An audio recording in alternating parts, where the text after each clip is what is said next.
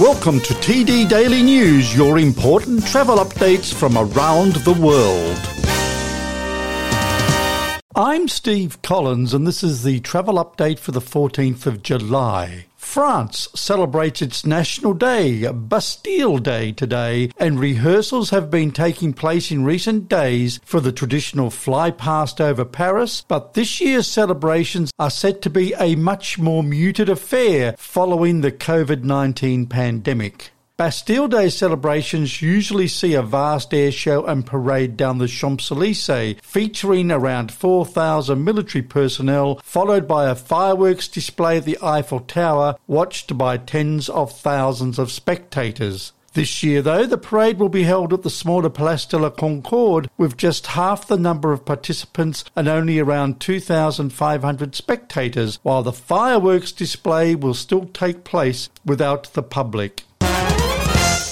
Expecting a flood of young holidaymakers this summer, the Canary Islands want to reintroduce night curfews to avoid large crowds of young unvaccinated revellers. COVID 19 cases have been surging across Spain since last month. The Canaries regional government have proposed a nightly 12.30am to 6am curfew on Tenerife. Regional leader Angel Victor Torres said it would prevent the build-up of large crowds in entertainment areas. France and Germany now have classed Spain as a high risk area. Unvaccinated under 18s will be exempt from quarantine when returning to England from an amber list destination when rules change next week.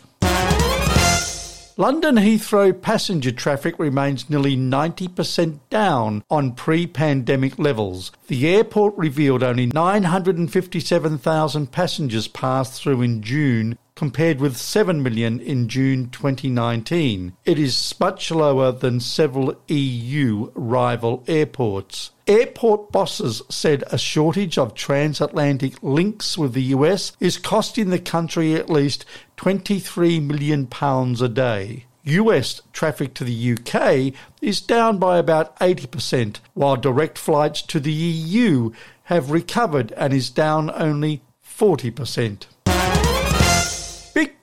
Cruising is back in Alaska as Royal Caribbean International's Serenade of the Seas became the cruise industry's first big ship to return to the Great Land since the pandemic began. This summer, nine ships are returning to Alaska, including Carnival Cruise Line, Celebrity Cruises, Holland America Line, Norwegian Cruise Line, Oceania Cruises, Princess Cruises, Royal Caribbean International, and Silversea Cruises. Also, on a positive note, Cruise ships can begin returning to Costa Rica starting on September the 1st, 2021 the government has announced. That will reactivate cruise tourism for the 2021 22 season and stimulate the tourism industry and employment in coastal areas. As a requirement, vessels calling at Costa Rican ports must guarantee that all crew are vaccinated. The line must also guarantee vaccination of 95% of passengers who are of the age eligible for vaccination. That's our TD Daily News podcast for today. Hope you enjoyed it. Click below for more updates and see you soon.